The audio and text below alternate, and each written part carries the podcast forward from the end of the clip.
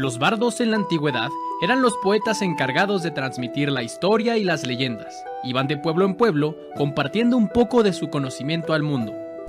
En la actualidad se trata de dos idiotas con acceso a internet. Los bardos de la historia con Lechovisa. Biografías e historias de la historia. Amigas, amigos y amigas de Lechovisa, bienvenidos a Los Bardos de la Historia, podcast donde cada martes platicamos alguna biografía, un momento histórico o alguna serie de datos lo suficientemente interesantes como para aportar nuestros comentarios de dudosa certeza histórica.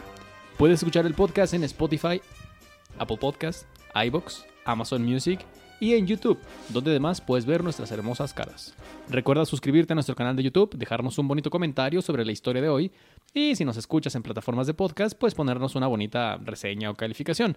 Mi nombre es Diego Villanueva y como cada semana me acompaña Sergio Villagrán. ¿Cómo estás, Sergio? ¡Ah, vamos a hacerlo! ¡Vamos a hacerlo! ¡Vamos! Sergio está extasiado porque salimos en muchos de sus Spotify Grab. Muchísimas gracias a todas las personas que nos escuchan. Quiero empezar el capítulo agradeciendo porque la gente está bien perro. Este, vamos por mucho más. Así es. El próximo año vamos a tener más reproducciones que Bad Bunny. Su puta madre. Ah, Síguela cagando, Bad Bunny. Ojalá te funen para que esté más fácil. Ay, ya lo funaron varias veces este año. Por puras pendejadas, la verdad, pero Es impunable. Co- como, como cuando aventó... Qué, qué cagado, ¿no? El año de Bad Bunny empezó con el cabrón aventando el teléfono de una fan a- al mar. Eso fue este año, ¿verdad? Eso fue este año. Este año empezó la canegüestización de Bad Bunny, güey. ¿Eh? Y este año regresó Kanye West. ¿Por qué se hizo antisemi- se- antisemita, güey? O sea, de verdad. ¿Kanye? Ajá. Pues porque ya lo había hecho todo. ¿Qué le faltaba? O sea, porque, o sea, sí, las mamadas así que decía, y medio loquito, y que si interrumpe a Taylor, y las mamadas. Dices, güey, está loquito.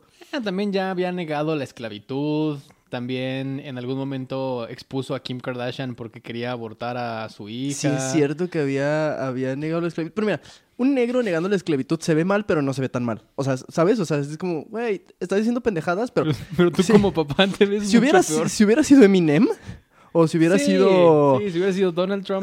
De que Ed, Ed Sheeran, güey. De que el sur se construyó con manos blancas. Si hubiera sido- No mames, Ed. Taylor Swift. Si hubiera sido Taylor Swift negando la esclavitud, ahí sí hubiera habido pedo. Pero pues técnicamente es como, güey, si estás diciendo una pendejada, pero pues al menos se le perdona porque era pues, de la comunidad, ¿no? No se le perdona, pero medio se le perdonó. No sé, a ver, no lo perdonaron por eso. Lo perdonaron porque es Kanye West y ya todo el mundo sabía que estaba loco. Y fue como que, eh, Pero... Kanye dijo una cagada. Qué ya. cagado que pintan su línea con el antisemitismo. O sea, también está de la verga el antisemitismo, pues, pero... Pero además el cabrón se aferró, dijo... Pues porque en los medios de comunicación que va a cagar más, güey, que cagotees a los negros o cagotees a los dueños del medio. Pues sí, pues, pero... Qué chingados, Kanye. Digo, a mí me sigue gustando mucho Seinfeld, o sea, no, no tengo nada en contra, ¿no? Pero bueno, Bueno, pero pues si Kanye me dice que sos malos, pues pues es cierto. hay que dejar de ver Sanfield. Un año más en mi número uno del Spotify Grab. Un año más sin ver Seinfeld. Un año más sin ponerla. Allá vamos. Muy bien, pues como Como otros 29 más. algunos de ustedes sabrán, este podcast se trata de que cada semana alguno de los dos... Cuatro minutos de pura mamada. Déjenme les cuento, ¿no? Este podcast se trata de que alguno de los dos va a contar alguna historia. eh, suelen ser historias, biografías, acontecimientos, etcétera. Con la particularidad de que la otra persona no tiene idea de lo que vamos a hablar hasta que le damos una pequeña pista. A mi muy valen- envalentonado amigo. Y el día de hoy me toca a mí contarles la historia. Sergio, ¿estás listo para la pista? espero que sí, güey. Espero que sí, espero que sí, güey. Espero que sí. Espero que sí, güey. Espero sí. Es que además si la, si adivinas, este, tienes que fondear esa madre. Ok. Y me dices una pista bien, ¿no? Pero bien fácil, güey. Sí, Así que el día que voy a hablar de Pancho Villa, te digo, no, tenía dos viejas a la orilla. No, que es la segunda parte de la Primera Guerra Mundial. La secuela de la Gran Guerra, ¿no? Eh, vamos a hablar de un elemento fundamental de un verdadero desayuno de campeones. Eh, vas a hablar de qué estaba haciendo el güey que descubrió la leche. Ojalá, ojalá alguien pudiera hablarnos de eso, pero es un misterio. Que dijo, a ver, ese becerrito se ve que se la está pasando padre. Yo también me la quiero pasar padre. Un güey bien pedo que, ah, ya veo, ya. Quitó al becerrito. Dije, "Ah, Yo cabrón". también mujo. Cabrón. Eh, órale. A ver, a ver, a ver, a ver. Y se murió probablemente de una enfermedad. Seguramente una enfermedad horrible. Y dijeron, y si le hervimos primero a la vaca. Y luego dijeron, puta, no, tampoco sir- sirvió así. Ok, sí hay que hervir, pero ¿cuándo? Eso, eso me mama de la historia de la humanidad, cómo fuimos descubriendo cosas bien obvias, ¿no? O sea, cómo primero descubrimos era como, Yo el otro día tuve una revelación sobre eso, güey, de una cosa bien, bien, eh, pendeja. no sé cómo, no, no, no, de- no sé cómo Llegaste ahí. traer el tema. ¿Cómo, ¿Cómo el humano descubrió coger, güey? Nah, siento que eso es más instintivo. Lo que, sí, lo que sí está curioso es que el otro día eh, estaba, estaba viendo un TikTok de esos que te salen como informativos y, y tiene mucha razón. Fue, ¿quién inventó la posición del misionero? Porque ahorita es como la más usual y la Ajá. típica, pero dice, no era lo típico en los humanos. El, porque, ning- o sea, pocos animales tienen relaciones sexuales Prácticamente todos los, todos los mamíferos tienen relaciones de perrito. O Ah. los perros de ellos. Ajá. Entonces era... Y literal decían que se les decía el misionero porque es la... Y Porque es, si cogían los misioneros. porque, porque era la... Era la posición sexual que estaba avalada por la iglesia y era la que se les enseñaba en la- a, a los, a los indígenas y a los lugares donde iban a, a- a- a- a- a dar como eh, pues las misiones tal cual y les decían de que, que era la única manera en la que Dios permitía que tuviéramos relaciones sexuales, pero quién sabe quién lo inventó, o sea, porque técnicamente hay, o había muchas más Que maneras. también hubiera estado muy cagado que hubiera más de una manera, según Dios, ¿no? Así, no, y- bueno, si te aburres, está, está la potranca bendita, ¿no? Tenemos también el, el pulpo beato, ¿no? ¿Qué les parece la ex virgen? La exvirgen, exactamente. La crucifixión rica, tenemos también. El Sanculas Tadeo.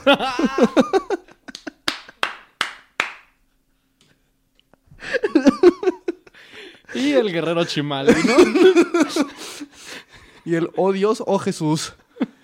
Ya hasta le digo la Santísima Trinidad. Exactamente. Esas son las permitidas. La que neta no se puede es la reverencia del diablo, ¿Que ¿Cómo es? la coleta de Belcebú. La aleta de Lucifer tampoco está permitida, aunque muchos pueblos siguen haciéndola. El, el, el patín de Samael. Descubrimos recientemente algunos pueblos haciendo la escupida de Baal, La trinche de Pasazu. trinche de pasazu, son cosas que no vamos a permitir. Si bien se antojan y nos causa mucha curiosidad cómo logran esos niveles de elasticidad, Y el apretón de Balak. así-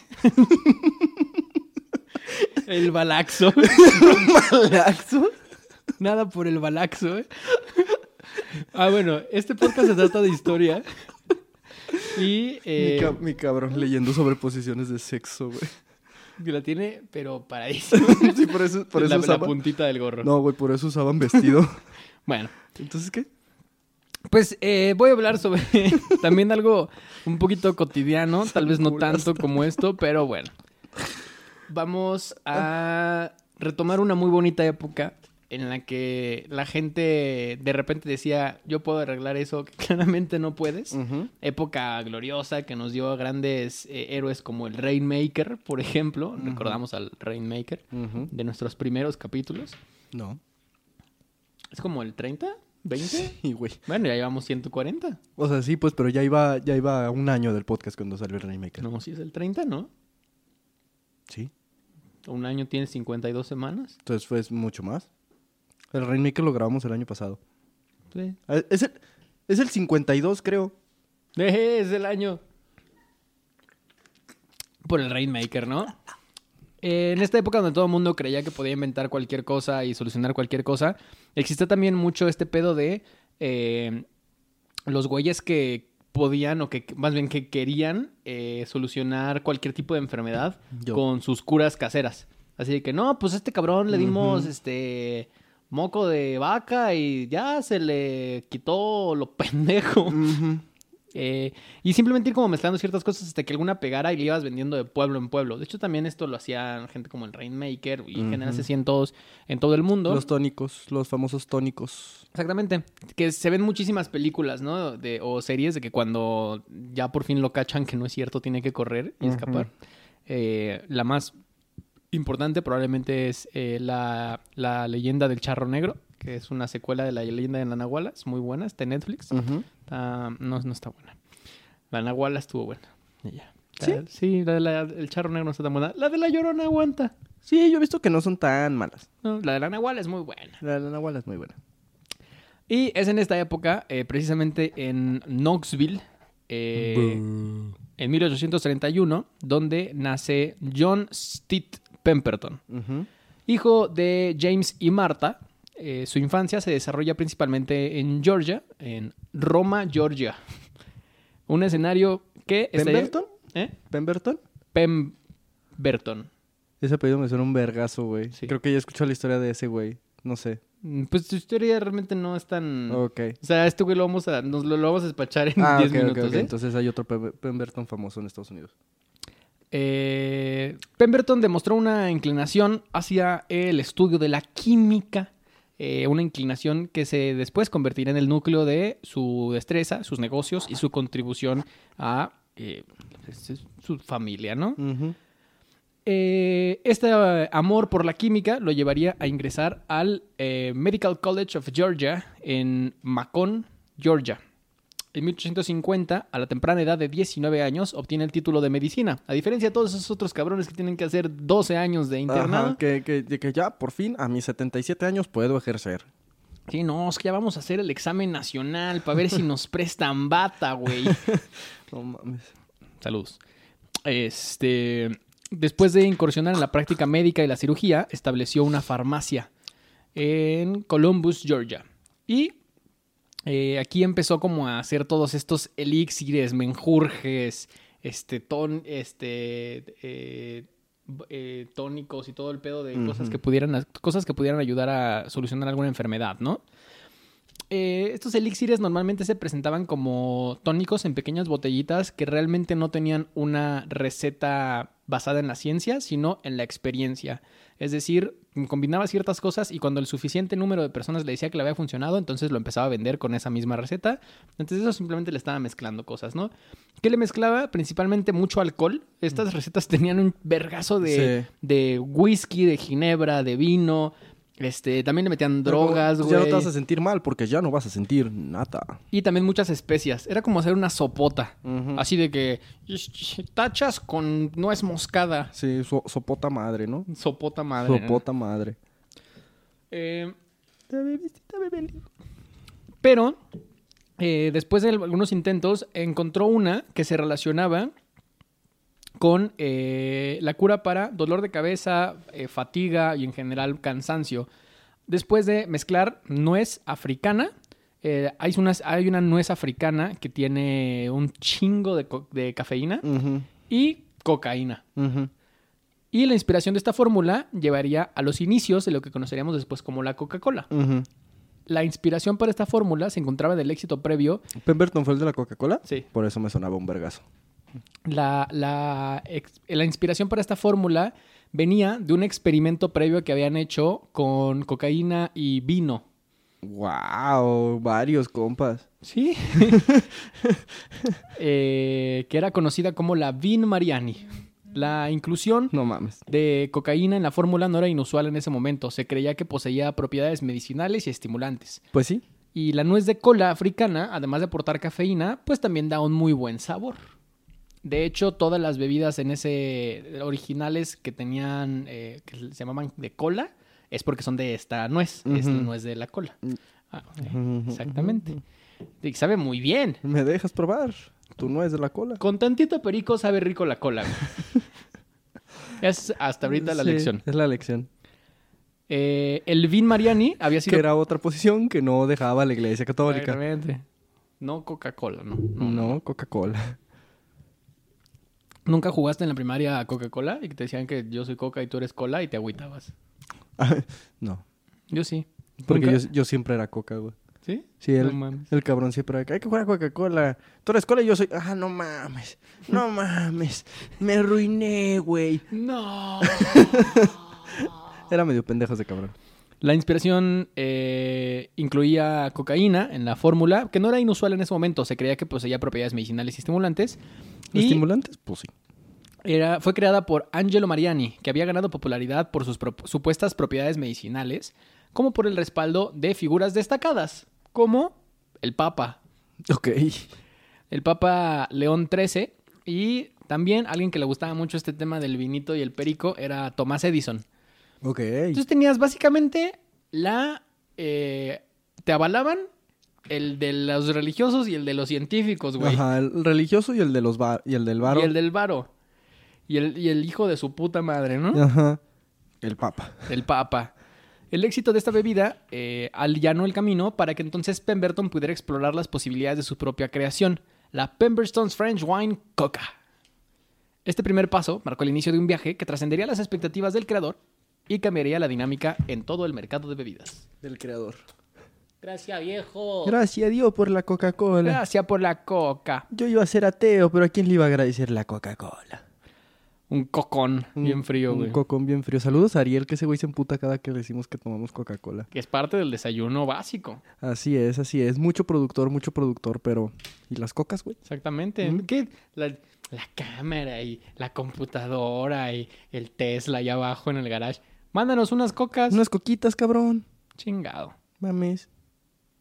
Bueno, el punto es que eh, a pesar de las controversias en torno al uso de la cocaína que surgía en ese momento, a todo mundo le valía madre porque todavía era muy usual. Porque todo el mundo andaba...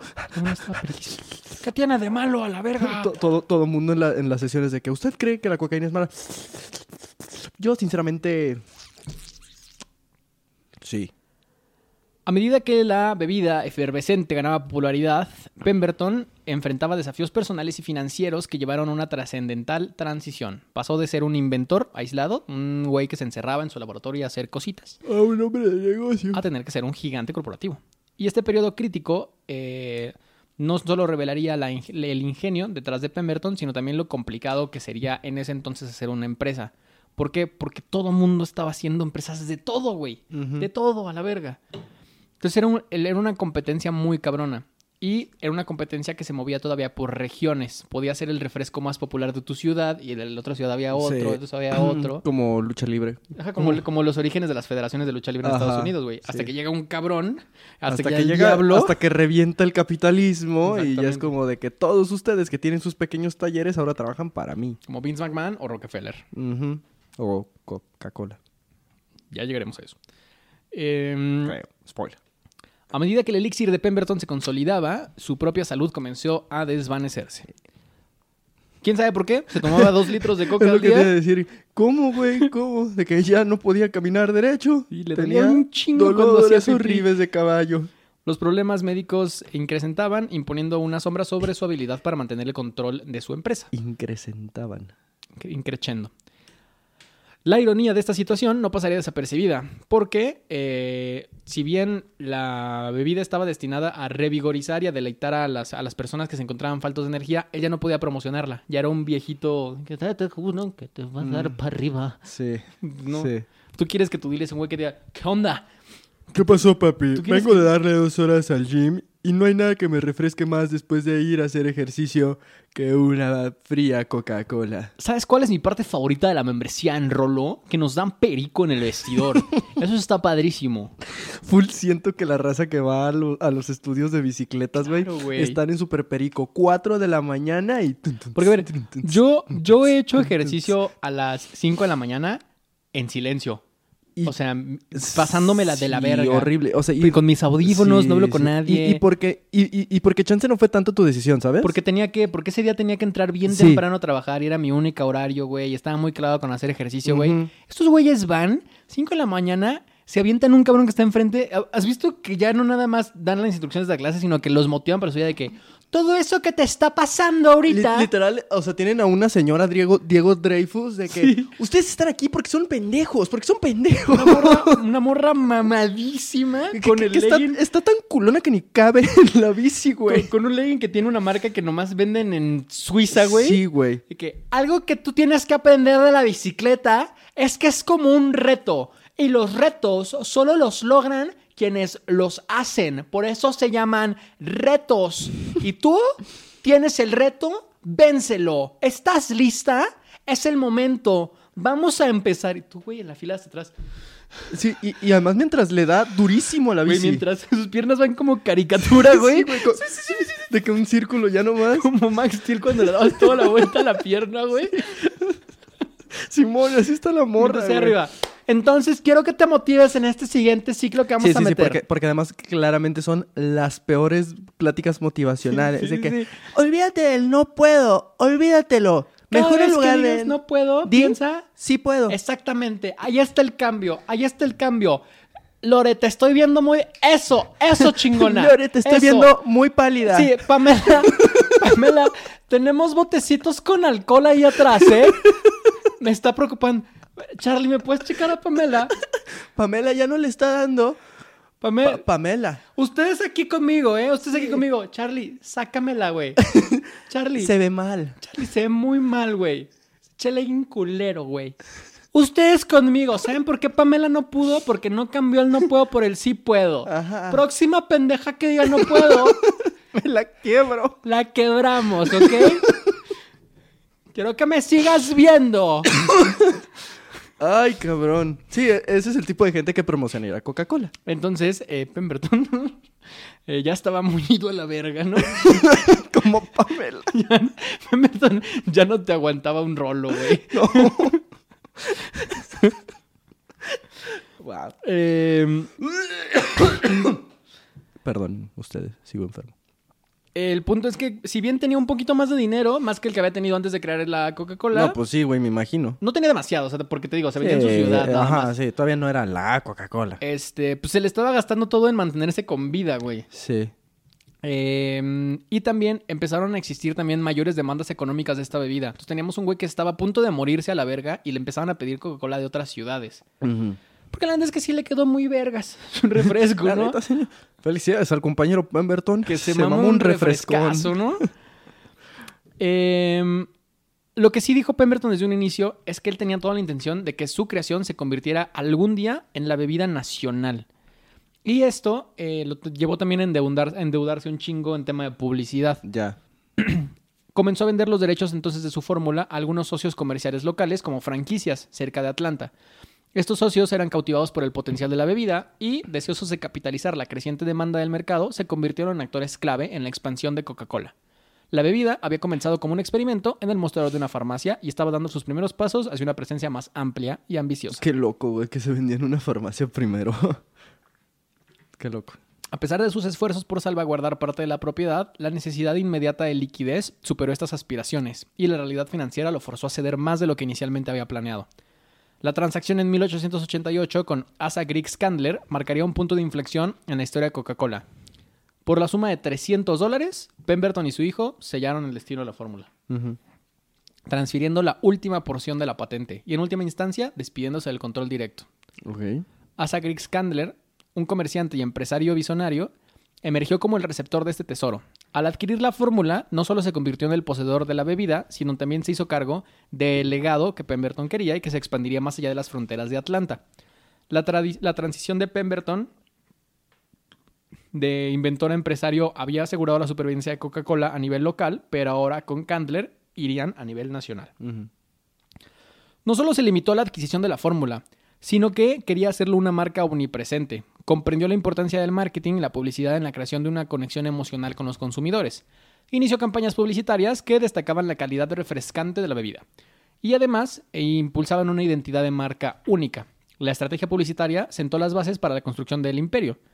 Y en el mercado llevó una expansión significativa en la producción. No solo estaba interesado en vender la bebida, sino en establecer un, im- un imperio empresarial que abarcara todos los aspectos de su creación. Fue entonces donde empezó también a adquirir los, eh, las empresas de sus proveedores, tanto desde la producción hasta la distribución. Ay, es cuando empieza el capitalismo. Cuando ya empiezan a comprar a tus proveedores, es que dices, oficialmente, it, ha- it has mamed. Exactamente. ¿Por qué? Porque si bien ellos tenían la fórmula, pues necesitaban a alguien que les diera los insumos, o sea, la materia prima, y necesitaban a alguien que les rentara refrigeradores, almacenes, necesitaban a alguien que tuviera camiones y que la pudiera distribuir. Y necesitaban el agua de esa comunidad tarahumara. Exactamente. ¿Y tú? Tú, niña, que estás bañando a tus muñecas en ese río, detente. Hasta la verga. Te va a aplastar es propiedad de la. Coca-Cola Company con la escopeta. Si no te Hágase a la mueves, te vamos o a meter al bote o a matar. Tú decide. Coca-Cola, una de las familias, en la cárcel. en la cárcel o con- en el O cielo. con- o en el cielo.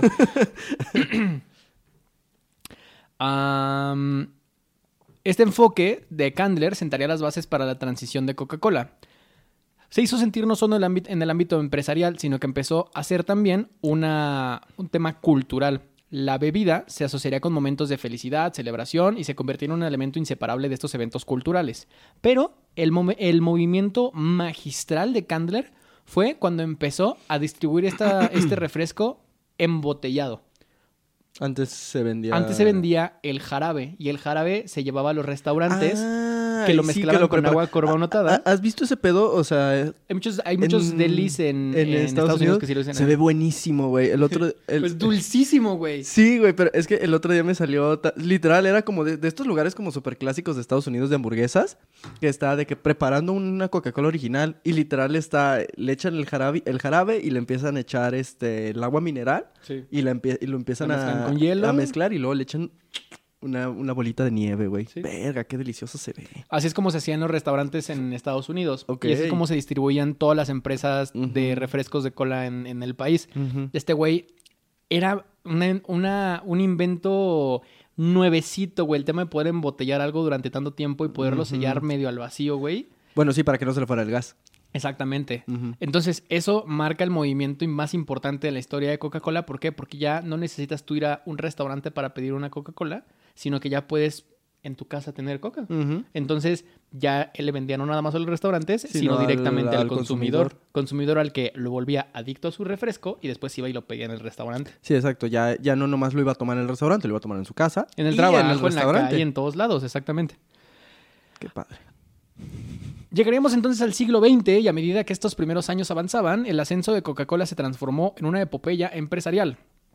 El año 1919 se erigiría como un hito en la historia de la compañía, cuando un grupo selecto de inversores, encabezado por Ernest Woodruff, adquirió la empresa, pagando 25 millones de dólares. Que suena bien poquito para lo que es ahorita la Coca-Cola, ¿no? Sí, no mames. Este, creo que eso no cuesta ni lo que ahora pagan de un anuncio en el Super Bowl. Probablemente. Digo, con inflación qui- quizás sea más, pero aún así ni de pedo. Ni de pedo. El pedo de la inflación siempre me impacta cuando comparas nivel histórico, como el pedo de, de las películas más taquilleras de la historia, Sí. que con inflación lo que el viento se llevó se lo que coge a todas. Sí. Por muchísimo, Por muchísimo. Es como dos Avengers, güey. Es una mamada.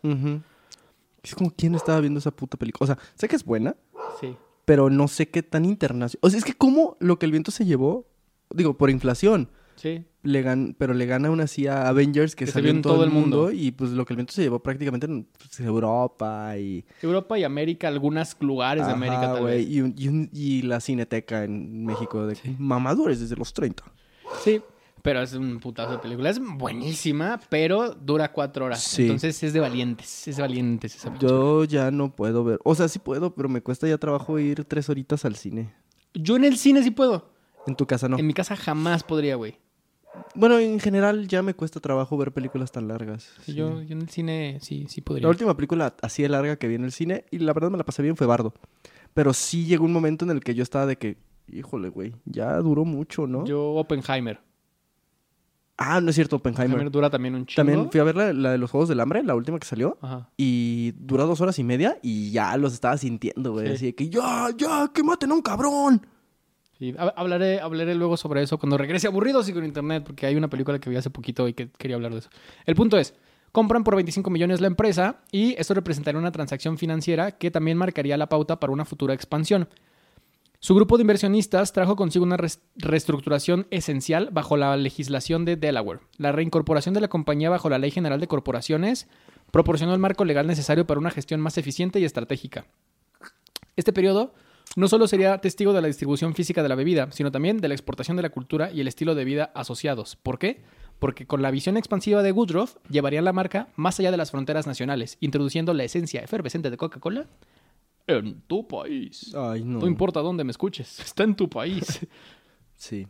También introduciendo la obesidad, la hipertensión, los problemas cardiovasculares y el capitalismo rapaz. que es- y la escasez de agua. La estrategia de Woodruff se centró eh, no solamente en la expansión geográfica, sino también nuevas formas de consumir Coca-Cola. Crearon el formato de six packs, fueron los primeros en tener un abdomen marcado. Y no solo esto fue una innovación logística, sino un cambio cultural, de nuevo, porque alentaba a los consumidores a disfrutar de la bebida en el camino. Ya ni siquiera necesitabas un Sí, vaso. Siempre he visto que desde que tengo memoria, quienes más se van a la verga en sus presentaciones es... O sea, primero es Coca-Cola, ¿no? De que Coca-Cola de un litro, Coca-Cola de dos litros, Coca-Cola de dos y medio litros. Lleva tu galón de Coca-Cola, garrafón de Coca-Cola. Te podemos llevar una pipa de Coca-Cola a tu casa. Y es como, güey, ya basta. Estamos instalando la nueva alberca de Coca-Cola aquí en el municipio. Te vamos a poner un tinaco de Coca-Cola. Báñate en Coca-Cola. Me vale verga. De todos modos, ya no hay agua en Iztapalapa. Eh, se convertiría entonces en un pionero en la comercialización de lo- las bebidas a nivel hogareño. Si bien ya lo habían logrado con el tema de las botellas, las botellas de cualquier manera necesitaban abrirse con alguna otra herramienta, necesitaban servirse en un vaso. La lata ya te la podías tomar en cualquier lugar. Que luego también los güeyes eran unos genios porque a la fecha eh, te venden el... Que el vaso de Coca-Cola y el destapador de Coca-Cola. Y es Claro. literal así de que, güey, todo. La servilleta de Coca-Cola. La 15... o sea, li- Al grado de que todo lo, todo lo que tienes para consumir Coca-Cola es de Coca-Cola. La diver- diversificación en formatos de consumo contribuirían a la penetración profunda de la marca en la vida cotidiana de las personas, ya no nada más de Estados Unidos, sino de todo el mundo. Woodruff reflejó su visión eh, no nada más en la expansión geográfica, sino en la capacidad de la marca de adaptarse a dinámicas de mercado. La introducción de envases familiares, el énfasis en la publicidad innovadora y la constante búsqueda de nuevos mercados fueron estrategias clave que impulsaron el crecimiento global de Coca-Cola. Y después llegaría la Gran Depresión, Verga, seguimos en los 30. La razón por la que Coca-Cola sobrevivió a la Gran Depresión es porque su principal ingreso ya no estaba en Estados Unidos, Era, era en todo el mundo. era en todo el mundo, exactamente. Entonces, aunque la Coca-Cola a nivel Estados Estados Unidos hubiera valido verga, no importa, No importaba. porque ellos se sostenían de lo de afuera. Y además, eran la bebida nacional. La gente no iba a dejar de tomar Coca-Cola porque ya eran adictos. Pues es, es- es como el, el tema aquí en México, güey, que, que literal las familias más pobres consumen Coca-Cola. Y es como un tema de, güey, no les alcanza a veces para comprar agua. Sí. Les alcanza para comprar Coca-Cola, güey. O es como el tema de, de no sé, en, en- en muchos lugares como de estas, este, como colonias, no colonias, este, asentamientos indígenas, de estos que están en la sierra, Coca-Cola a veces tiene más poder para el Estado. Y entonces, ¿qué, qué llega? que antes de llegar agua embotellada a esos lugares, llega Coca-Cola, Y güey. antes de llegar la luz, antes de llegar el pavimento, llega Coca-Cola, güey. Mi- Güey, mi papá llegó a ver cómo llegaban los, los helicópteros de Coca-Cola a dejar Coca-Cola en los lugares taromaras, ¿no? Tú una vez me dijiste. Camiones. Camiones. Los, los Autobots. Los Coca-Cola. Eh, Sí. Sobrevivirán entonces a la Gran Depresión. La Coca-Cola estaba tan consolidada que para la recuperación de la Gran Depresión, Coca-Cola le prestaba dinero al gobierno. Sí, es lo que te digo, güey. O sea, neta, es el tema del capitalismo. Sí, ¿Por qué me haces hablar de estas cosas, güey? Ya casi es Navidad, güey. Eh, es el tema del capitalismo, güey. Las empresas terminan teniendo más poder que el propio Estado. ¿Y cómo el Estado va a regular empresas que son más poderosas que ellos? Sí, es correcto. Eh, uno de los principales mercados de Coca-Cola fue Europa. ¿Por qué? Porque una vez que lograron consolidarse, primero tuvieron que batallar contra que Europa está más acostumbrada, la neta, a pistear que a tomar refresco. Y no, están, no es una cultura nada acostumbrada al azúcar, por ejemplo. Sí, prefieren una cervecita Una que... una Coca-Cola. Eh, se, se logran eh, introducir en ese mercado también a través de adaptarse a la diver- diversificación de lo que lograba Woodruff. Ellos no querían tal vez la botellota o la lata, pero querían presentaciones más pequeñas, que estuvieran en tus restaurantes y que siempre estuviera fría. También fue un gran éxito. Empezaron a expandirse a Italia, Alemania, Francia, España, Inglaterra, a todos los lugares, ¿no? Verga. uno de sus ejecutivos más importantes en Europa era Max Kidd, un director de una de las eh, operadoras y de uno de los corporativos más grandes de Coca-Cola en Europa en esa época. Max Kidd es nombrado unos meses antes de que eh, Adolf Hitler sea nombrado canciller. Ok. Y las cosas que se ponen un poco complicadas para Coca-Cola en Alemania, ¿no? Uno... Uno pensaría, pero quién sabe. Eh, este, este época histórica desencadenó muchísimas controversias sobre la marca, la, la marca Coca-Cola. En el contexto del régimen nazi, se encontraron en una encrucijada. Muchas empresas extranjeras optaron por retirarse del mercado debido a la creciente hostilidad. Coca-Cola tomó una ruta diferente. Max Kidd asumió las riendas en un periodo tumultuoso y se enfrentó a la tarea de mantener la producción de Coca-Cola en un entorno caracterizado por escasez de recursos y restricciones impuestas por el conflicto bélico. Su liderazgo demostró ser crucial porque mantuvo la maquinaria productiva en funcionamiento, además de que jamás se declaró para ninguno de los dos bandos. Entonces, No, no, no, nazi, claro que no, no, no, no, no, no, pero tampoco estoy en contra si toman Coca-Cola. Ajá, o sea, si son güeros y están a favor de Hitler, pues está bien si toman Coca-Cola. Yo le voy a la coca. Yo, sí, yo le voy a Coca-Cola. Eh, uno de los periodos más controversiales de este periodo es la especulación en torno a la creación de una versión eh, de la Coca-Cola que exigía el mercado internacional, que era una sin cafeína. Kid sostiene que no Chale, les- seguía teniendo cafeína en ese entonces. tenía perico. No, ¿todavía? Sí, Hasta... No, ¿Hasta cuándo se la quitó? hasta mediados de los 50 la Coca-Cola Mm. era la única empresa en los Es Estados. Unidos que tenía permitido operar niveles mínimos de cocaína. De cocaína, sí es cierto. Sí es cierto. Y además tenían cafeína. de, la, de la nuez de cola. Verga, güey. Eh, Kate sostuvo que, en un esfuerzo por preservar la presencia de la marca, ideó una variante que se adaptaría a las circunstancias. Y fue así como surgió Fanta. Fanta se convirtió en un fenómeno y su origen en medio de la Segunda Guerra Mundial sigue siendo un objeto de debate. ¿Por qué? Porque era una versión sin cafeína que contribuyó de manera inesperada a la diversificación del portafolio de Coca-Cola. Esos güeyes se le estaban pasando cabrón en la Segunda Guerra Mundial. ¿Por qué? Porque hay gringos, hay alemanes, hay europeos. Todos quieren un pinche refresco. Sí. ¿No te gusta la cafeína? Tenemos Fanta. Verga. ¿Quieres estar más despierto porque te van a matar en cualquier momento? Toma Coca-Cola. Para sentirlo todo. Para vivirlo todo en tiempo real, toma Coca-Cola y sentirás cómo te destripan. Vas a ver la mata que la bala que te mata. Este capítulo eh, fue de muchísimos desafíos para Coca-Cola, pero sobrevivieron a la Alemania nazi. Sin que nunca cerraran operaciones, ni dejaran de trabajar, Sí, ni vender, Creo ni que sí nada. había escuchado esa historia de cómo la Fanta, o sea, la creación de la Fanta se debe a la Alemania nazi. Y de hecho dicen que pues el mismísimo Hitler le mamaba la coca. No, pues muchas gracias a la Alemania nazi. Órale. Chingado. Am, este episodio destacó algunos dilemas éticos que muchas corporaciones enfrentaron después cuando se venían inmersas en contextos políticos. El libro capitalista de Coca-Cola de cómo comportarse en la Segunda Guerra Mundial fue el manual que siguieron todas las transnacionales durante la Guerra Fría.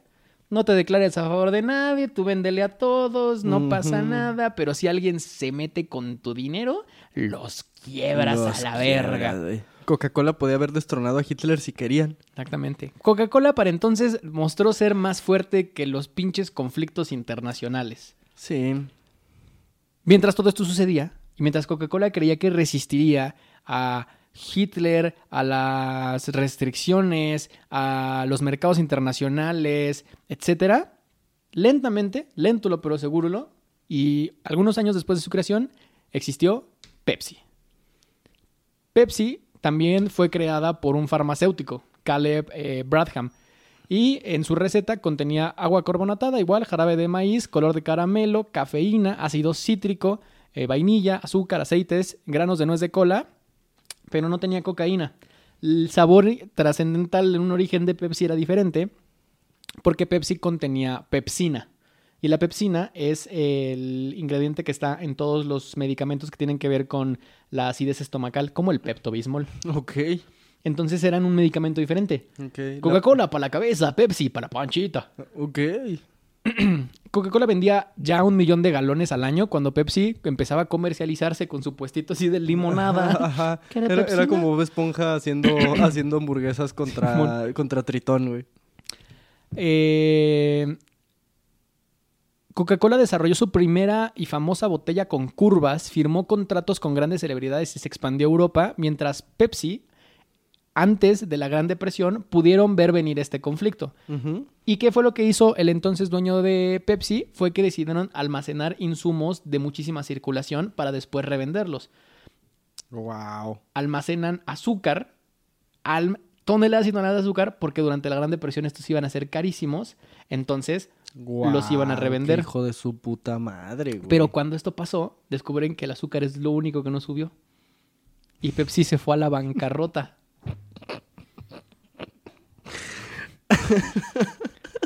No mames. Se irían también a la bancarrota. Es como la historia del cabrón que compró como mil fidget spinners para venderlos cuando estaban de moda. Y que el güey vendió como tres. No, pero no eran mil, güey. Creo que trajo. Era, era una cantidad insana de fidget tra- spinners. trajo un contenedor de China de fidget spinners. Sí, güey. Y vendió tres, güey. Vendió como tres, güey. Wow, Mames. imagínate ser la pareja de ese cabrón, güey. De que amor. No mames, Ahora ¿qué es, que- ¿qué es esto, amor? Pepsi también se fue a la bancarrota mames. en otras ocasiones. La Primera Guerra Mundial, eh, algunos años después. Literal, los güeyes eran el meme del, del primera vez. Sí, güey. Coca-Cola ya estaba siendo Dios en el mundo y Pepsi era de que me prestas para, no sé. güey". Comida. Llegó un punto antes de, en el periodo entre las grandes guerras, en la que Pepsi se sentaron con Coca-Cola y les dijeron, güey, pues ya te vendo mis fábricas y mi dis- distribución. Y Coca-Cola le dijo, Qué, qué puto neta, asco, güey. La neta no es business, güey. sí, güey. Qué asco, güey. Qué asco este para allá. no me late hablar contigo ahorita. Estás todo chamagoso. De que mira, güey, traigo, traigo, traigo mis fábricas, güey, necesito alimentar a mi familia, güey. Me los compras por lo que quieras, No güey. mames, ¿no? No mames. Vete. Es más, güey, ten- te, te doy para el pasaje, La güey. neta no. ¿Pero quieres una coca? Llévale una coca a tus hijos. Ya hay en lata. No mames. Qué triste. Pero, durante la Segunda Guerra Mundial, Pepsi descubriría su más importante arma. La bomba, ¿no? Las AK. Vender Las armas. pinches Uzis. Y la historia como Pepsi traficó granadas. Güey, pues si, si ubicas esa historia que hubo un momento que Pepsi, no me acuerdo en qué país, era, era, era, llegó a ser como la quinta, séptima potencia eh, este, eh, militar del mundo porque tenía un chingo de buques de guerra. Pepsi descubriría su más importante arma, el marketing. Y decidirían hacer algo que cambiaría la historia de Pepsi. Estamos valiendo verga, pero es la Segunda Guerra Mundial y cambiaron los colores de la empresa. Rojo, blanco y azul. La bebida de los Estados Unidos. De 100 Punk. Y del Capitán América. No hay nada más americano que eh, el racismo y después de eso el rojo, el blanco y el azul. Era, era en ese entonces, no sé si ibas a hablar de eso, eh, que Pepsi entonces empezó a hacer su aim hacia la población afroamericana. Es correcto. Y fueron el primer anuncio, eh, de hecho, en involucrar a afroamericanos. Afroamericanos, sí. recibieron amenazas, recibieron muchísimas eh, a- eh, advertencias de que ya no les iban a comprar. En muchísimos lugares quemaban camiones de Pepsi, pero a toda una población de la sociedad americana se la ganaron, güey. Ya toda la comunidad afroamericana ahora tomaba Sí. coca. Tanto los que no tomaba Pepsi, tanto los que no tomaban Sí, coca, claro. como los que ya se cambian para Claro, Pepsi. era Pepsi, la bebida de Martin Luther King. Creemos. No ha dicho que no. El Luther King en el comercial. Tengo un sueño. Ya no. Tengo un sueño. Se hace realidad. tenía. Durante la década de los 50, Coca-Cola empieza a anunciarse en televisión. Y Pepsi ya estaba en su rebranding para cuando esto sucedía, güey. Intentaban mantenerse a la altura de Coca-Cola, quien también sería muy popular por algunas canciones promocionales en la radio, sobre todo en épocas navideñas. Pero este movimiento de marketing y además la red de adicción que ya había creado Coca-Cola le permitió a Pepsi asentarse también en otros países. Principalmente apuntó hacia América, donde desde México hasta Argentina llegaron prácticamente a todos los países. En México nos mama la coca. Sí. Pero, eh, así como Pepsi, así como Coca-Cola tiene sus asegúnes y los registros de esa época son muy confusos, Pepsi también tiene los suyos.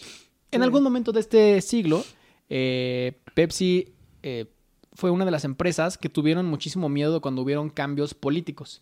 Y es uno de los dirigentes en- de Pepsi en, esa, en esta época del siglo XX que se da cuenta que es inminente la victoria en Chile de Salvador Allende. No mames. Ya había, ya había perdido por muy poco la elección anterior y era inminente que lo iba a lograr esta vez. Además de ser la figura política más importante del país en ese momento, también representaba muchísimas eh, propuestas que incluían, entre otras cosas, la nacionalización de un chingo de industrias. No mames. No directamente la de los refrescos. o sea, Ajá. nunca, nunca dijo de que... Y viste, weón, que vamos a producir la chilecola. Ajá. No, sino todo el tema de tratamiento de aguas, insumos, Azucarera, azucareras, chance, sí. ya era de la nación, entonces ya no iban a poder ganar dinero. ¿Qué fue lo que hace Pepsi? No Pepsi, mames. en conjunto con otros empresarios eh, americanos que tenían su- sus sucursales en América, tuvieron, como se tiene hasta hoy en día, muchísimas juntas de empresarios con altos líderes políticos. Y al que ellos les tocó, así en un coffee break, sin un networking, en un desayuno, se juntaron para ir a hablar con Richard Nixon. Y Nixon dijo, ¿qué? ¿Socialismo?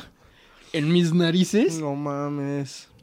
Entonces Pepsi fue uno de los principales impulsores de este miedo rojo que se tenía en Estados Unidos eh, a raíz de lo que iba a pasar con Salvador. Allende. Después de esto, Nixon, y esto que les voy a decir fue después, mm, 50 años después, confirmado por un embajador de Estados Unidos en Chile, fueron los principales promotores para que Nixon decidiera invertir dinero para el golpe de Estado contra Salvador Allende. Que bendito sea Dios, eh, el día de ayer, de cuando estamos grabando esto, Henry Kissinger, el secretario de Estados Unidos, eh, que fue uno de los primeros, pues de los principales estrategas de todas estas mamadas que hizo Estados Unidos durante el siglo pasado con Latinoamérica. ¡Se murió el hijo de puta! Ah. ¡Se murió! El hijo de puta se murió a los 90 años, pues, pero... No, a los 100 años, A güey. los 100 años. ¿Por qué todos los culeros viven tanto igual que Echeverría, güey? No mames, güey. Pero, Pero- insisto, pero Mac Miller se, tenía, se le tenían que cruzar los dulces. Pero estos cabrones no. Así es. Pepsi provocó la caída de Allende, Sergio. No mames. Ay, güey. En, en esa época, Coca-Cola decide salir a la bolsa. Conociendo, eh, coincidiendo con también el lanzamiento de Sprite, una de las marcas más, exitosas de la compañía. Además, adquirió la empresa Minute Maid, por lo que se abrió a un nuevo mercado y a un nuevo sector de eh, la población aparecería por primera vez. ¿Por qué? Porque no nada más empezaron a adquirir estas marcas como Minute Maid y cenas en tu casa, sino que también empezaron a competir ahora sí directamente con Pepsi. Esto, en los medios, se le conocería como la guerra de las colas. Puta. En español no suena tan... Qué rico. tan- Sí, está padre. Hoy en el galeón, pensé lo mismo. la guerra de las colas. Ti. Fuiste tú. Out, un compa. no. Gran, gran historia, esa se la contamos en el Patreon. Sí. Am, Pepsi empezaría entonces a comprar también otras marcas como Fritos. Frito Lays. Fritos de chorizo, lo mejor para tu Coca-Cola. En realidad compraron Lays, o sea, todas las papitas Ajá, sí. las, las compran. ¿También es de la Coca-Cola Company? No, Pepsi. Fritos es de... ¿Es de Lay's? PepsiCo? La sabrita. Sí. Wow, no sabía. Eh, Qué horror. Coca-Cola tiene Minute Maid, pero entonces no solo empiezan a comprar estos productos individuales, sino que empiezan a firmar los convenios con las principales y emergentes cadenas de comida rápida. Es por eso que, por ejemplo, Pepsi firma un contrato de exclusividad con Kentucky. Pues de por sí ya tenían muy ganada cierta comunidad. Entonces, como que nada más. He really went there. Pero, eh, y, y Pepsi empieza a hacer el convenio, güey, con KFC, con Taco Bell, con Wendy's, con. Sí, sí, sí, con Todos, mu- muchas cadenas de comida rápida, pues. Y Coca-Cola lo hace con una. McDonald's. McDonald's. Huevos. Literal, solo faltaba que tuvieran así de que yo abro en Disneylandia, Coca-Cola y McDonald's. Así de que la tripleta perfecta de las cosas horribles, güey. Esto seguía funcionando mucho a la visión que desde Woodford habían vendido en Coca-Cola, de que, ok, a nivel nacional en Estados Unidos es mucho más importante a nivel alcance, sí, que en todo, Taco Bell, Wendy's, etcétera.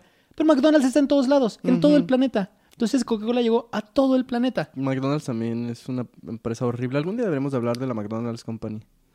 Pero toman la el siguiente paso Coca-Cola. No nada más empiezan a comprar marcas de comida y no nada más empiezan a hacer los convenios, sino que Coca- Coca-Cola compra a la Columbia Pictures Wow. para empezar a salir en películas. Que todos tus protagonistas se echen un pinche cocón. De que quiero que lo hagas orgánico. Y que literal los, los güeyes toman la botella de la manera menos Sí. orgánica de... Mmm, no puedo creer que estamos en un funeral. Que es de que, salvando al soldado Ryan, de que, maldita sea, solo hay una forma de... Y se va el güey. Se va, ajá. Abre el refri. Claramente trae aquí su botellita. Vamos por Ryan. No mames, no mames, no mames. Como probablemente el peor ejemplo, o, o sea, es el mejor ejemplo, pero de la peor manera hecha posible de un product pl- placement en una película, es en Guerra Mundial Z, cuando Brad... Nunca vi Guerra Mundial Z. Güey, es el clímax de la película. Weón, Weón, Escúchame, weón, weón. escúchame, Yo lo weón. vi, weón. Cuando Brad Pitt es el clímax de la película, va a unos laboratorios donde probablemente tengan la cura, güey. El güey se da cuenta que él es... in- Están cotorreando en el laboratorio. Sí, sí. Ahí traen la Ahí cura. traen la cura, güey. No, no, no, o sea, la, la- la cura para, para la infección zombie. Eh, se da cuenta que él es inmune porque pues ya se roció con la cura. Entonces el güey le mete un vergazo a una botella de Pepsi, güey. La saca, güey. Close up a la botella de Pepsi. Le da un trago a la botella de Pepsi Brad, Brad Pitt y empieza a caminar entre los zombies. Y dices, chinga tu madre. Van dos horas de esta mamada y me metes un anuncio, güey. Es un anuncio carísimo, güey. Qué horror. Coca-Cola llegaría entonces a mm, el sector del entretenimiento con una gran compañía. Pepsi tenía que contrarrestar esto, pero no lo harían con una gran compañía, sino siendo culeros. Y empezaron a dirigir su marketing ya no en Pepsi es bueno, sino en Coca- Coca-Cola es malo. Coca-Cola es malo. Me mama eso de Estados Unidos que puedes tirar mierda en, en- en los anuncios. Porque aquí en México creo que hay más restricción. Sí. Pero, pero en Estados Unidos sí es como de, y la Coca-Cola probablemente mató ancianos. Énfasis en el probablemente. De hecho, Pepsi fue uno de los grandes parteaguas para que se pueda hacer eso, porque al principio lo hacían sin permiso. Lanzaban un comercial, se veía en todo el mundo, a los, al día decían, eh, no mames, ¿qué pedo? Ah, loquito, ya tenemos otros 10 preparados. Ujú. Lanzó otro y decían de que, ¿cómo no me estoy dando cuenta? Li- literal, literal, literal aplicaban la de la penca, que era más barato pagar la, la multa, güey, que Sí. no hacerlo. Sí. Ajá. Eh, pasaría con un spot, uno de los primeros de esta estrategia, en la que se observa a un niño pequeño que está gastando chingo de varo en comprar latas de Coca-Cola Ajá. y no se las toma. Las apila porque las quiere para pararse para alcanzar una Pepsi, güey. Ay, sí lo he visto. Qué mamada. Retiraron el anuncio, pero los usuarios ya lo empezaron a grabar porque ya se tenía la tecnología para. "Ah, graba el comercial. No mames, tengo Rubí. ¿Cómo voy a poner el comercial de Pepsi? Graba el comercial, luego el gobierno nos lo quita. Durante el apogeo de la guerra de las colas, que sigue vigente y que estamos ofreciendo eh, cubeta de coronas a 120 pesos.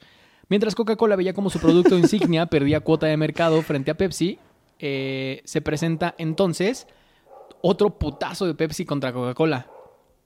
La dieta. Empiezan a presentar algunos productos de dieta Uy, no mames. en, genios. poqui- en poquitos mercados. Y Coca-Cola dice, no, no, no, no, no.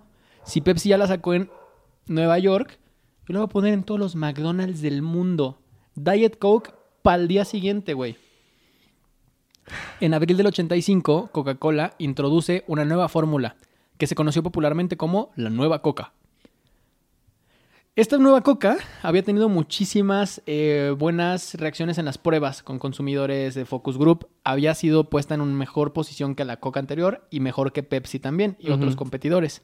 La sacan y es un fracaso rotundo, güey. Sí. A nadie le gustó la nueva La Coca. Ujú. Llevó a la compañía a dar un paso estratégico 79 días después de haber sacado la nueva Coca y decir, no, era mamada.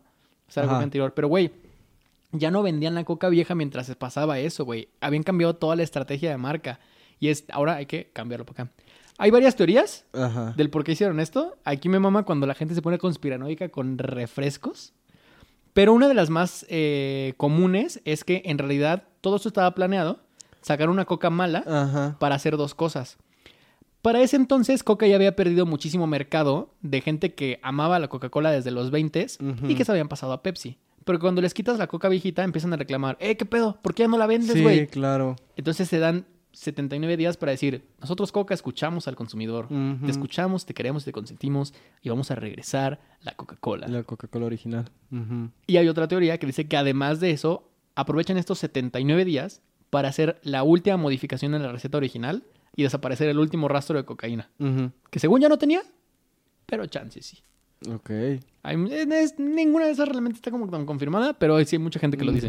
Es que está cabrón. Siendo una empresa así de grande, decir, chingue su madre, vamos a cambiar nuestro producto insignia, güey. Se me hace medio pendejón. ¿Por qué lo harías, güey? ¿Por qué lo harías? La publicidad de Pepsi empezó a contar con patrocinios estratégicos y marketing eh, de diferentes maneras. Eh, es en los 80s también donde Pepsi empieza a grabar comerciales, por ejemplo, con Michael Jackson. Y de hecho, hay un comercial muy famoso de Pepsi con Michael Jackson que sale mal. Y que es en el que queman a Michael Jackson. Ah, es cierto. Pero al el minuto uno. Bueno, Michael, vamos a hacer unas pruebas aquí con las Sí, linternas. de que- claro, está bien. ¿Te parece bien si me paro acá? No, Michael.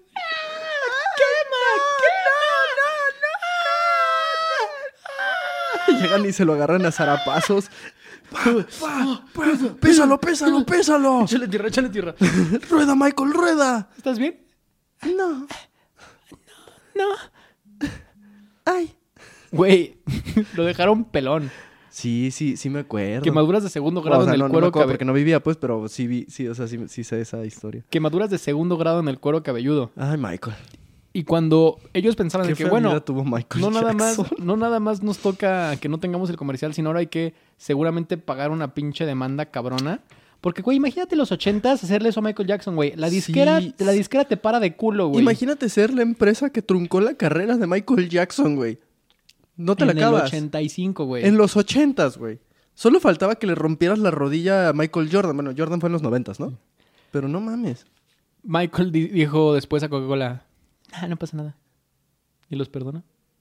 A Pepsi. Ah, Pepsi, perdón.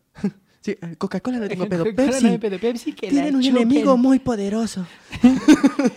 No sabes el puto alacrán que te metiste, cabrón.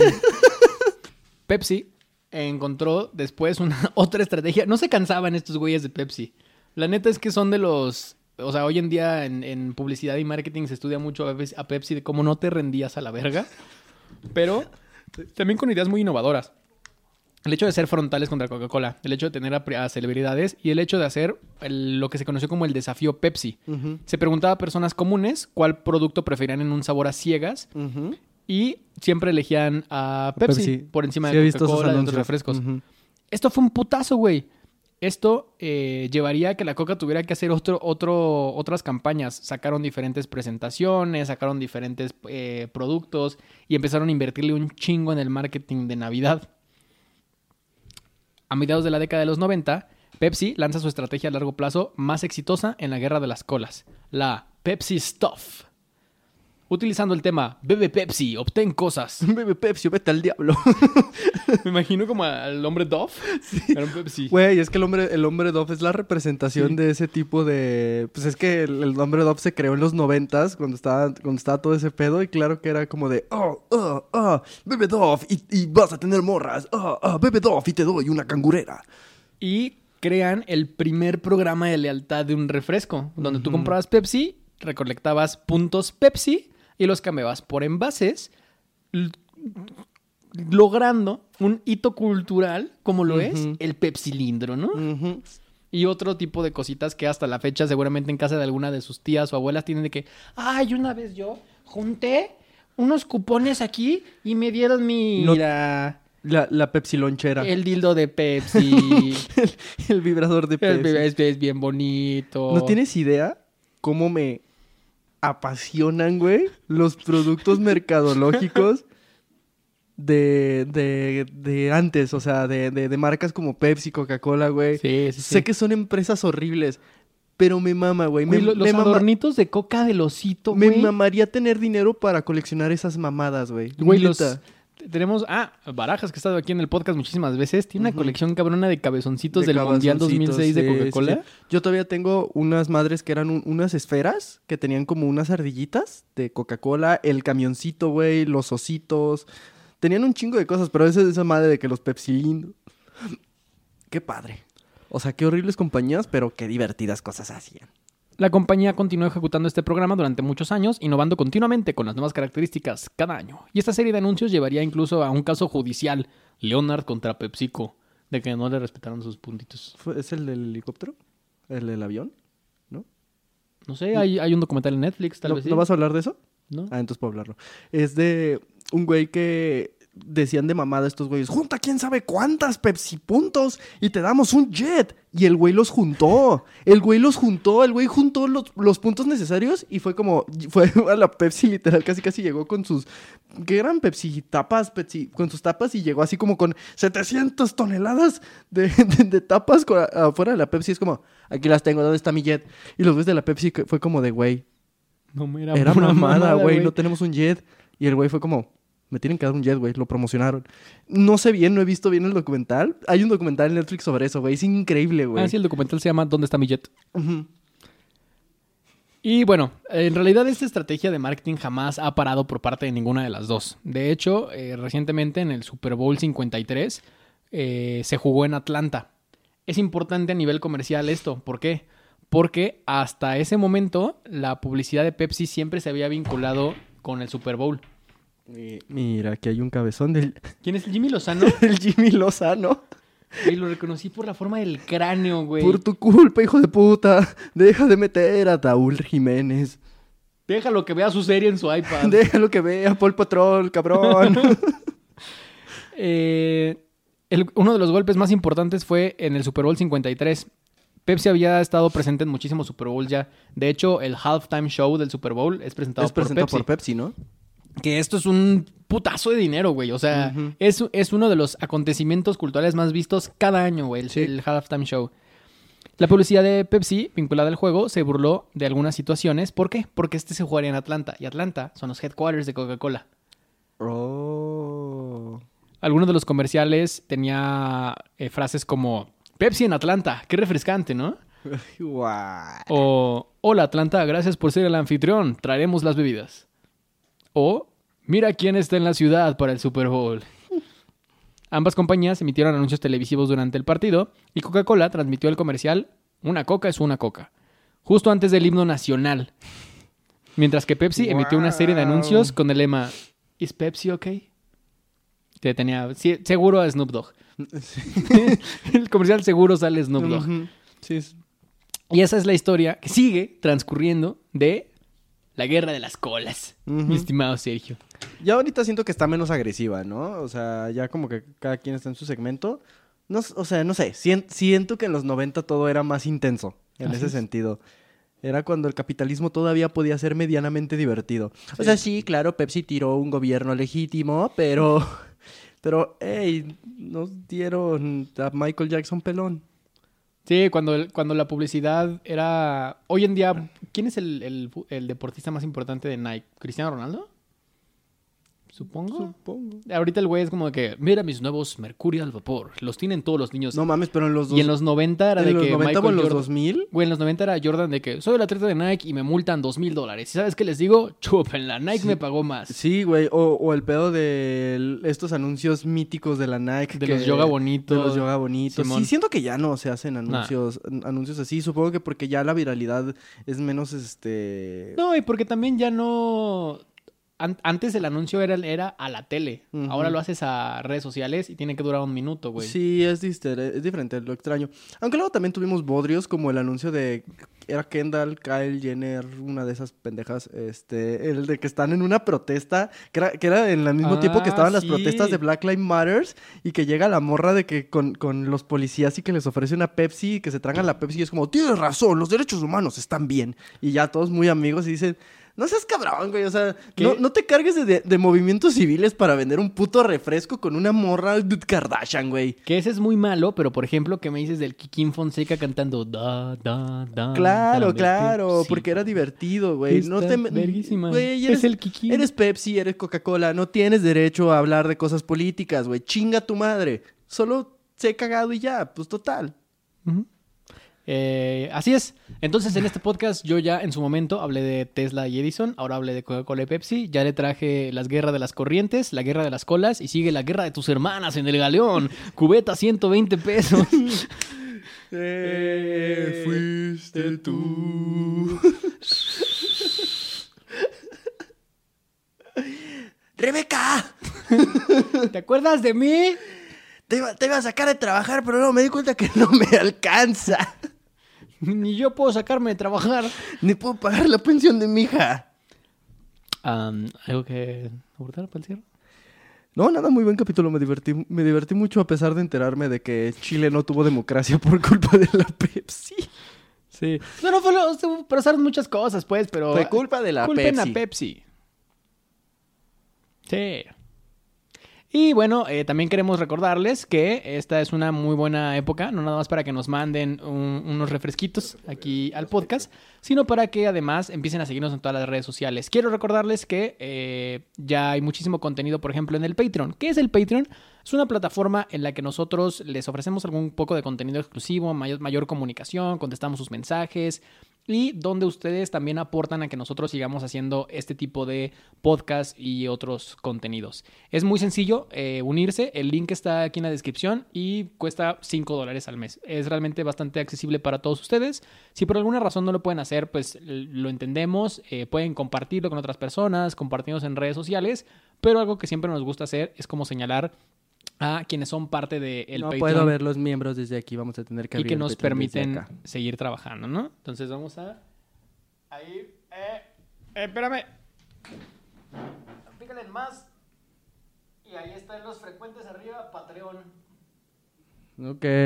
Perdonen ustedes, es que ya somos unos señores. Audience. ¿Dónde? Ahí audience. A ver. Mijo, ¿me pones el Netflix? Ponle en los activos. Y no vamos a mencionar los que se dieron de baja, güey. Muy bien, ahora sí. Me toca a mí decir los Patreons. Así es. No, ¿qué estoy Me haciendo? estás mandando estoy- mensaje uno. Ah, eh, ahí está. Eh, queremos agradecer a todas las personas que nos apoyan mes con mes. Tenemos a Nancy G. Telles como una amiguita de Lechuvisa. Muchas gracias, te queremos. Yeshar Hadi. Gracias. Creo que Yeshar Hadi nunca ha dicho nada, ¿verdad? Solo paga y con eso... No, pues gracias, cabrón. Eh, linda Zúñiga, eh, qué linda. Qué linda. Ya nos comentaste ahí que te gusta, que te digamos que eres linda. Mientras sigas pagando, te decimos que eres linda. Eh, Eric Pérez, muchas gracias, querido Eric, que siempre ahí nos dejas tu comentario. Hugo Valencia, mi cabrón, muchas gracias. Eh, Andrés Areguín, muchas gracias, que ya nos dijo que no es colombiano, güey. No, es de Ciudad de México. Es- es- Entonces, ¿por qué pensábamos que era colombiano? No sé. ¿No No vives sé. en Colombia, Andrés? ¿Algo dijiste Colombia alguna vez? ¿O fue otra persona? Eh, Chance, un güey de Colombia. Eh, Jair Pérez, muchas gracias, eh, que también ahí diario está activo. Aileen, muchísimas gracias, que también Aileen probablemente la persona que últimamente está más activa, muchísimas, muchísimas gracias. Que creo que ahí nos compartió que fuimos su podcast más escuchado, te queremos mucho. Eh, Héctor Israel, que no sé si aquí viene tu apellido, pero si no, Héctor Israel, el único que existe. De aquí viene tu domicilio, lo vamos a decir. Eh, Sí, que vamos a doxear a nuestro amigo Héctor Israel. El mismísimo Víctor Gómez, que nunca va a escuchar esto, pero, Pero nos sigue sigue pagando. Gracias, güey. Eh, Ariel Alvarado López, eh, una coca para Ariel Alvarado. Una coca bien fría de dos litros, cabrón. Te vamos a encargar dos litros de coca, por favor, si te puedes mandar unos hielitos, porque ahí tengo un bacardí que extraña, extraña ser vertido en un vasito. La mismísima Jimena Cisneros. Saludos. Eh, hola. Eh, y Mateo. y Mateo Bifulco. Bifurco. Bi- Bifurcación. El primer Patreon. El primer ¡Dale! Patreon. Muchas gracias. Eh, justo el día. ¡Ah! justo el día de hoy que estamos grabando. eh, acaba de salir el episodio de noviembre del Patreon, donde la verdad es uno de mis episodios favoritos que hemos grabado. Lechu nos explica la historia de los corridos desde eh, la polca hasta los corridos tumbados. De Está muy bueno. Pluma, ¿no? Entonces vayan a escucharlo. Eh, aprovechando, bueno, pues ya dijo Lechu, muchas gracias a todos los Patreons. Y también tenemos una, un anuncio, un anuncio que darles. De todos luego la semana lo volvemos a publicar. Eh, por primera vez en la historia de este podcast, nos vamos de vacaciones. Así es. Tomó 142 capítulos. Estoy muy cansado, muy, muy cansado. Pero muy cansado. ustedes se preguntarán, eh, no mames, ¿qué pedo? ¿Nos vamos a quedar sin ustedes durante estas semanas? Y la respuesta es... Más o menos. Más o menos. Eh, a los amigos del Patreon eh, van a seguir teniendo su contenido de Patreon. De hecho, eh, la idea es sí tener dos videos. Más adelante el hecho les, les comentará ahí por redes cuál será la dinámica de, de los videos del Patreon.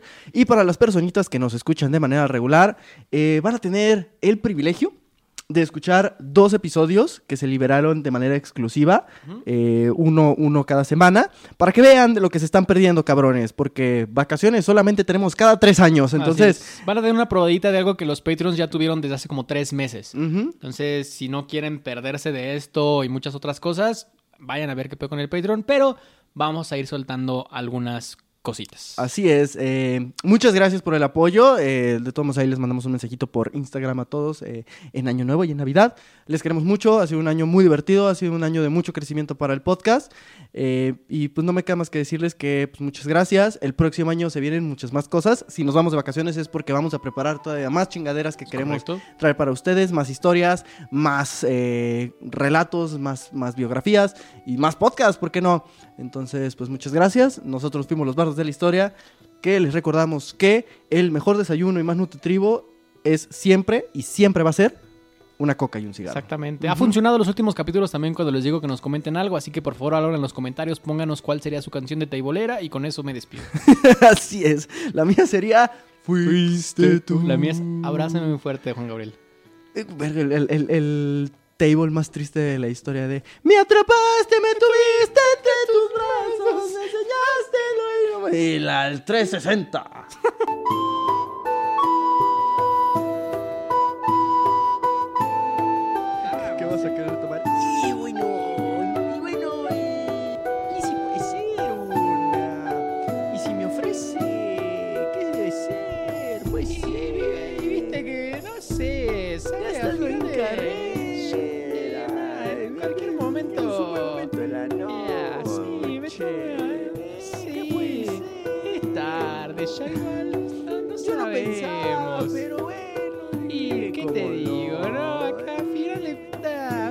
ya vine, ya estamos acá y...